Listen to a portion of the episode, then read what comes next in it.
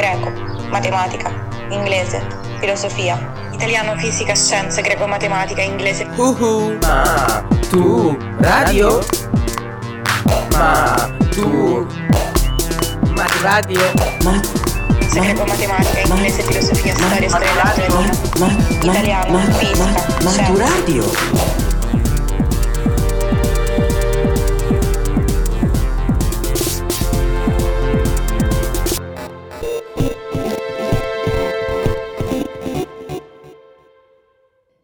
Podcast di inglese per l'esame di maturità letto da Gabriel Gawin, The Second Generation of Romantic Poets, John Keats. Beauty is truth, truth beauty. That is all ye know on earth, and all ye need to know. These two lines close the poem Ode on a Grecian Urn by John Keats. Two simple lines that have caused a great deal of commentary over the centuries. They represent the poet's own cult of art, but also something else which is hard to grasp and identify. For us, these two lines are the perfect example of Keats's poetry. He was one of the protagonists of the second wave of romantic poetry in England, together with Lord Byron and Percy Shelley. This second generation of poets expressed a more complex poetic consciousness than their predecessors, and even if they had different aesthetics, styles, and preoccupations, they all shared the same sense of the failure of art to capture the ideas it tried to express. The first generation poet, Wordsworth, thought that the poem was more important than the experience of writing it. The final product had more value than the experience of recollection that led to it. The second generation of poets thought exactly the opposite. They were well aware that art couldn't reproduce life, and in their poems they often reflected on the poetic process and the limits of language. The first poet of this group was Lord Byron. He was the most classical of all the romantic poets, and he ended up writing about the archetypal romantic hero, usually a handsome, solitary young man. In his view, nothing was more important than the freedom to follow one's desires. Percy Shelley, instead, was a radical who rebelled against the social and religious values of his society. He aspired to use poetry to reform the world, trying to convey an idea that was bigger than words allowed him to express. And last but not least, John Keats, the protagonist of this episode.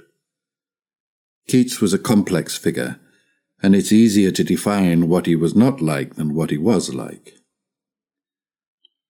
Although he is now seen as one of the best readers, interpreters, and questioners of the Romantic Poetic Project, in his own lifetime Keats wouldn't have been associated with the other poets. Unlike Shelley, he didn't see the poet as a political figure.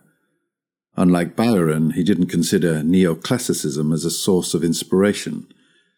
His influences came from the Greek mythology, medieval ballads, and folklore. He was more interested in writing poetry than in showing off how clever he was. However, he was indeed very clever, and his poetry was more sensuous and more subtle compared to others. He believed that poetry could convey its meaning through the expression of images and language. In his poems, we find themes such as beauty, art, love, and death, which he delved into in depth poem by poem. How could someone who had such a short life, only 25 years, leave such an impression on literature? Let's find out. John Keats was born in 1795 in London. His father died when he was very young, the first of a long series of losses that would make his life very miserable. In school, he fell in love with literature, but he was too young to think about a career as a writer, so he studied to become a surgeon. In the 19th century, a surgeon was a sort of chemist. The profession didn't require a university degree, which was ideal for Keats, who was quite poor after his father's death. He started his career as an apothecary surgeon, but the call of the poetry was too strong, and he left his career to write poetry. Politics played a key role in this decision, and some of his first poems were political. In fact, he wasn't interested in politics, but he thought that it could be a good way to be noticed in the liberal circle of intellectuals. Things didn't go as planned, and he went back to his career as a surgeon. But he was still determined to find time to write poetry. He needed poetry to express his sufferings. His life was really unhappy, and we can say that few English authors have ever had as much direct experience of suffering as Keats. In those years, he met Shelley who advised him to wait for the publication of his first volume, called Poems, until he had more mature poems. It was a good piece of advice, but Keats didn't really like Shelley at the time and went on with his project. As expected, this first volume was not well received. After spending a lot of time reading and studying his poems, he finally met Wordsworth in person. Keats acknowledged him as one of the greatest authors of the time. But he also developed the idea that modern poetry was too self absorbed, even if it was a more natural expression of human experience than the poetry based on myth. Wordsworth's poems, based on his personal memories, seemed to Keats too narrow in scope to celebrate the new century. The focus on everyday life in Wordsworth's poems wasn't enough to describe this era of changes and wars. Clearly, he had his own ideas on the social role of poetry and on his own sense of poetic mission, in addition to his own personal aesthetics.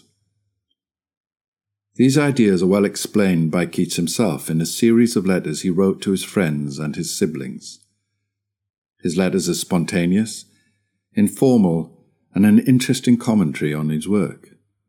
They provide a picture of Keats's character and follow the development of his thoughts about poetry.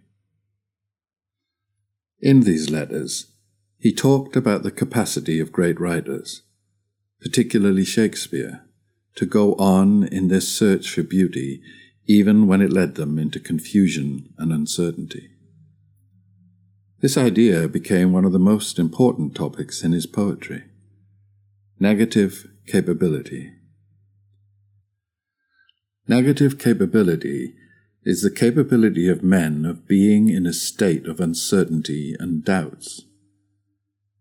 He calls this capability negative as in opposition to the more frequent positive needs of science and rationality. The goal of negative capability isn't to solve problems but to accept the idea that some problems can't have an immediate solution. Keats thought that artists should let go of their personal and narrow perspective, and they should identify with their experience of the object and let the experience speak through them. The poet should be receptive, rather than searching for facts or reason, since art is the only way to reach the truth in this world. He tried to explain this idea of negative capability also through the metaphor of life as a mansion with many apartments. The first apartment in the mansion is the infant chamber, the stage of life in which we remain innocent as long as we don't think. When we discover the excitement of knowledge, we move to the second chamber. Unfortunately, Experience teaches us that the world is full of misery, pain, sickness, and oppression. The other chambers of the house are all dark and unclear, and that's the situation humanity is in. We want to keep exploring the other chambers, but we are burdened by darkness and the unknown. Negative capability can help us bear this situation. Wordsworth, said Keats, started exploring the dark chambers, but then he gave up and lost his capability. and that's why his poems lacked flexibility and openness to the world. This idea of negative capability has become very important in modern psychoanalysis and psychotherapy. In that period, he started writing his first brilliant poem, appreciated by critics Hyperion, inspired by Milton's Paradise Lost. It's the story of the fall of the Titans, replaced by the gods. He set this poem aside because he had problems in finding the dramatic focus of the story. The second version of this poem came years later, and it's one of the most remarkable pieces of writing in Keats's work. Even if unfinished, it presents the idea of the poet's function in this world. He is more than a dreamer, and has to be a part of the sufferings of humankind. There's an important date to remember in Keats's life 1819, the year he met Fanny Brawne, the woman he fell in love with, and the beginning of his most creative writing period. Fanny was the inspiration for many poems, but their love was not an easy one. They exchanged letters, and they were secretly engaged. But when he realized he wouldn't be able to support her financially, and most of all that his tuberculosis had reached an advanced stage, Keats decided to leave for Italy in the vain hope he would recover. But both knew they would never see each other again. Before dying, Keats asked that Fanny's letters to him be burnt. By reading Keats's letters to her, we have a sense that he was never sure as to the solidity of her love towards him.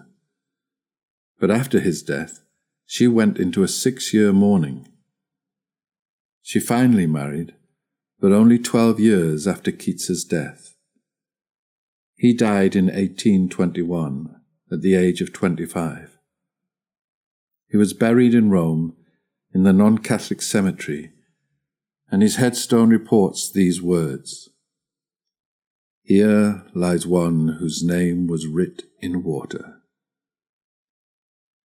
Before dying, he had expressed the wish that these words be his epitaph. Maybe because he thought his poetic efforts were ultimately vain, and that his name would be washed away by time. He didn't know how wrong he was. Keats's aesthetics were different from those of all the other Romantic poets. He believed in art as a separate realm, a world of immortal perfection which is also artificial and lifeless. It seduces us and drives us away from the possibilities of our own living experience. This theme, well recognizable in Keats's poetry, is never explained, but it appears through the strategy of romantic irony.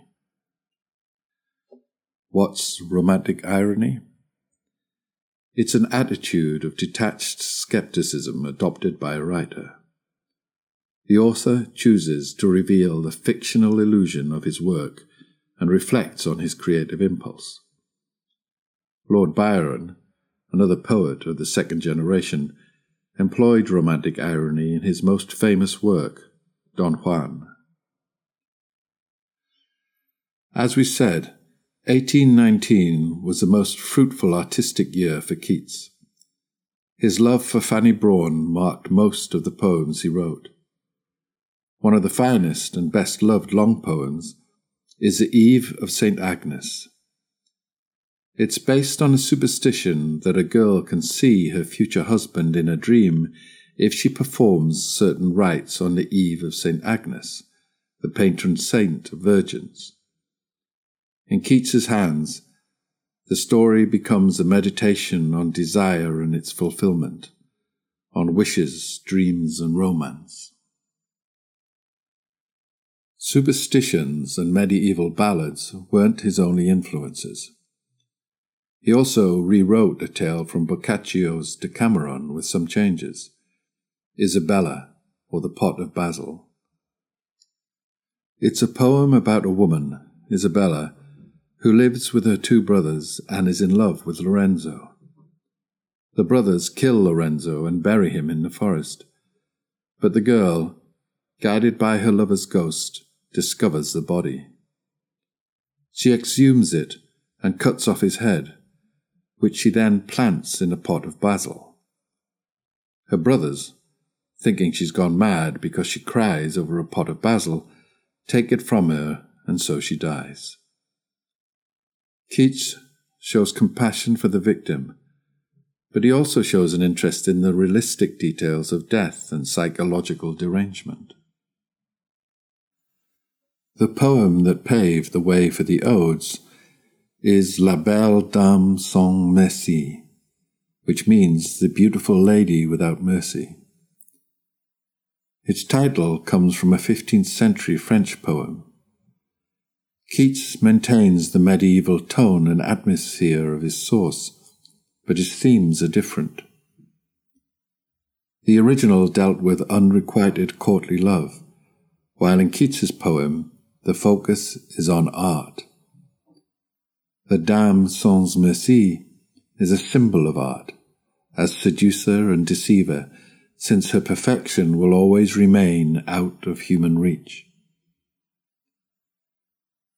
I met a lady in the meads, full beautiful, a fairy's child.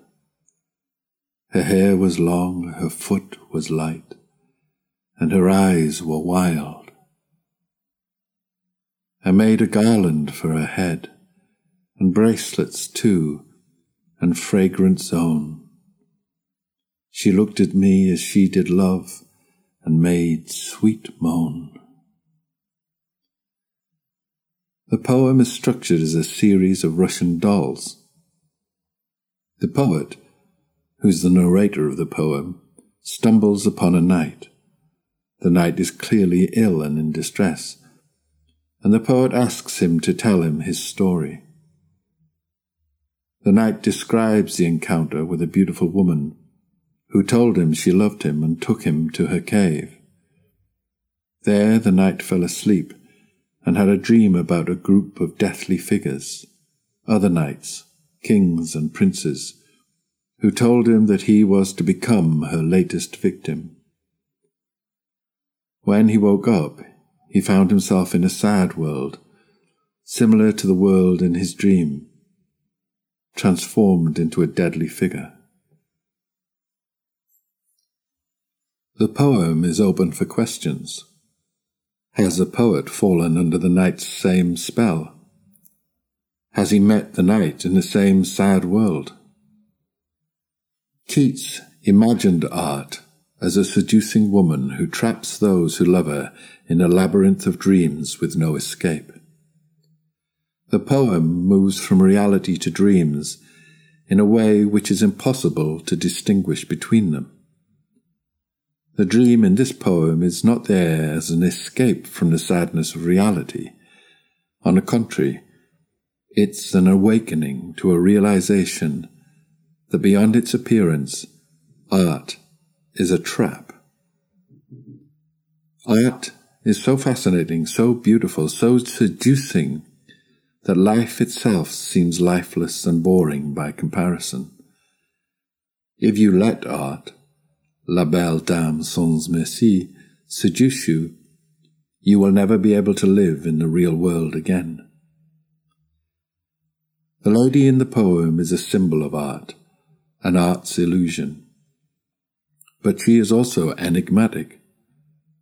Does she love the knight? Is she just pretending to love him? The same questions can be asked about art. Does art love artists? Or is it just an illusion?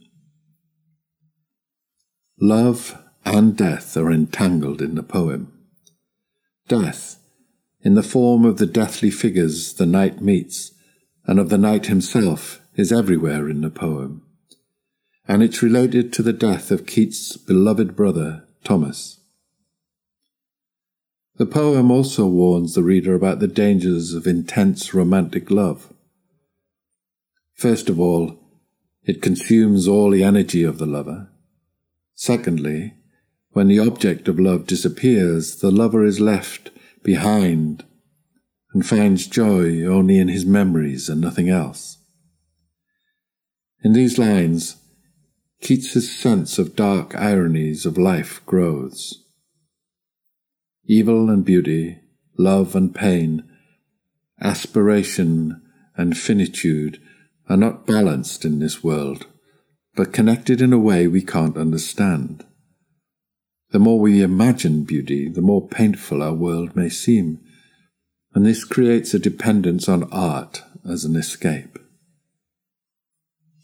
The Odes are Keats's most distinctive poems. They are lyrical meditations on some object, some quality or concept that allow the poet to confront the impulses of his own soul and to reflect upon his desires and their relations with the world around him. The main theme in all the odes is a dichotomy between the immortality of art and the fleeting nature of the physical world. Some ideas will live forever, while we, human beings, are sentenced to die. Through the odes, he could express his pain for his brother's death, as well as his struggle to understand himself through the power of his imagination. The suggestive Ode to the Nightingale is seen as a symbol of art that survives the individual's mortal life. It's a journey into the state of negative capability and explores the themes of nature, transience, and mortality. The song of the nightingale, a bird, is connected with the art of music in the same way the next poem, Ode on a Grecian Urn, is connected with the art of sculpture. The poem ends with an acceptance that pleasure can't last, and death is an inevitable part of life. And this theme is further explored in Ode on a Grecian Urn. Ode on a Grecian Urn was written just one month after La Belle Dame sans Merci. It's a complex and mysterious poem that has been studied a lot over the centuries. Nonetheless, it has a very simple setup. The poet speaks to a Greek urn, which is decorated with images of life in ancient Greece. These scenes fascinate and excite the poet and let him explore more this idea of art as a seductive woman. He takes the opportunity to reflect on the immortality and perfection of art in opposition to the fleeting nature of life. The poem itself is self reflexive. It's a work of art which is also a meditation on works of arts and their effects.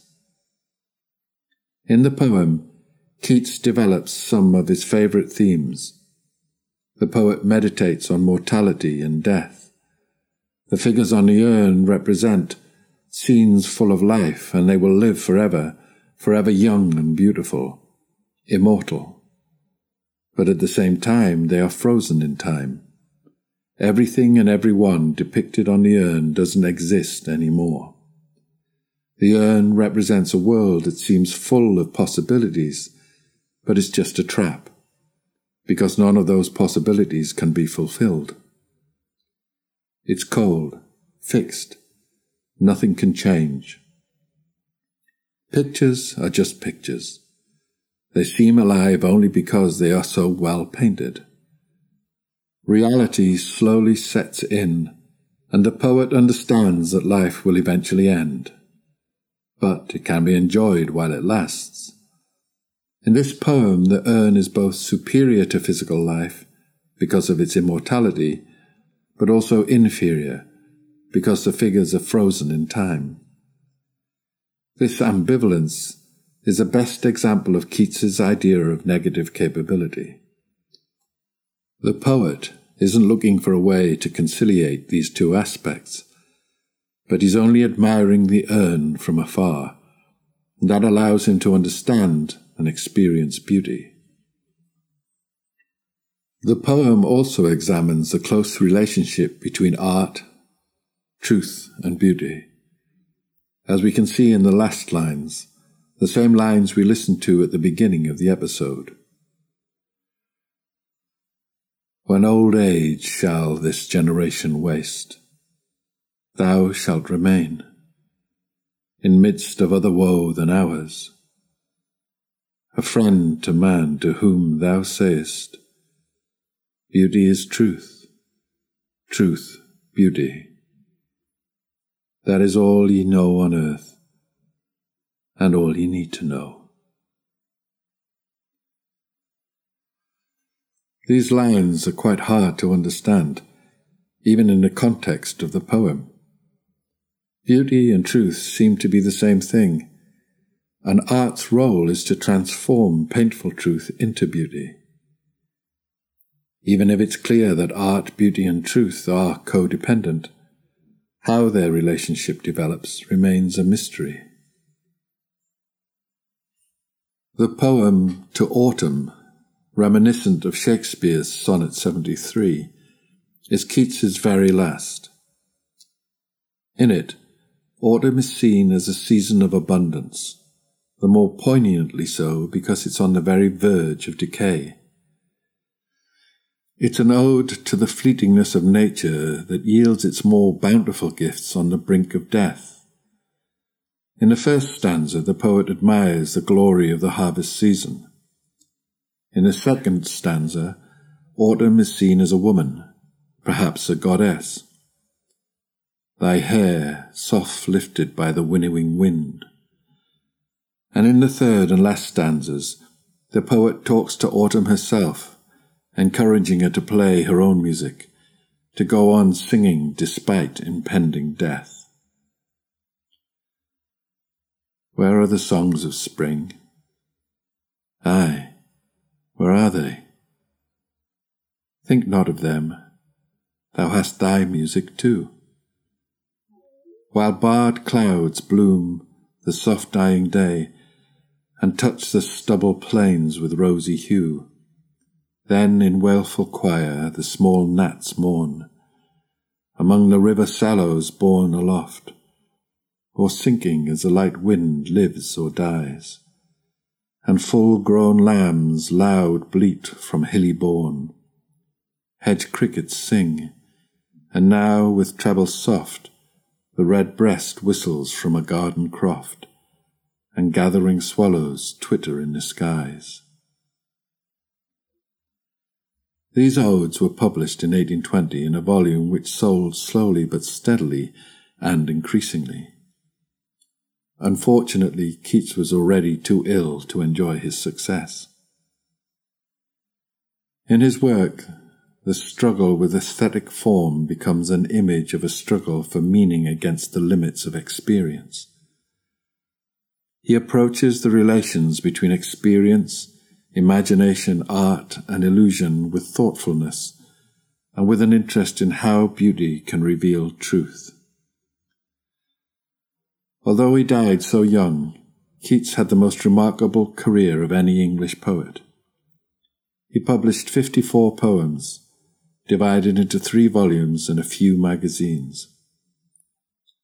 He explored the challenges of a wide range of poetic forms, from the sonnet inspired by Shakespeare, to romance, inspired by Milton, to odes and ballads.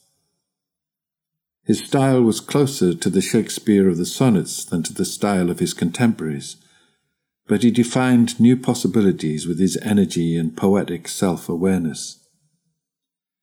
His influence can be found everywhere, from the romantic verse of the Victorian age to the early work of Alfred Lord Tennyson. The delicacy of his natural observation was greatly admired by the pre Raphaelites, who tried to imitate his poetry in their own verses and illustrate it with their paintings. He was born in the same century as Napoleon, and during his whole life Great Britain was at war with France. When he started writing poetry, his first poem was a sonnet about peace, written in the same year Napoleon was in exile on Elba, before the Battle of Waterloo. But politics wasn't really his thing. and he soon abandoned this theme to turn his attention to art, beauty, and mortality. He was a precursor of the idea of art for art's sake of the late 19th century, from Baudelaire to Wilde. This idea that art needs no justification, that doesn't need to serve political, didactic, or other ends, will become the slogan and the belief of many writers and artists associated with aestheticism. His influence can be seen also in many modern works. The kind of woman he often describes, this belle dame sans merci, can be seen as the inspiration for the cinematographic femme fatale, a beautiful but dangerous woman, some kind of unattainable dream who has been the protagonist of many films. And what about this line? A thing of beauty is a joy forever. It's the first line of Endymion, one of Keats's first poems and maybe the one he loved the least. Nonetheless, it has been quoted in many different films, such as Mary Poppins, while she pulls things out from her bottomless bag, and in Willy Wonka and the Chocolate Factory. Not too bad for someone who had such a short and sad life. Maturadio è un progetto di podcast didattici per la maturità promosso dal Ministero dell'Istruzione con la collaborazione di Radio 3 e Treccani. Supervisione didattica a cura di Laudes, ideazione di Cristian Raimo. La sigla di Maturadio è di Teo Teardo.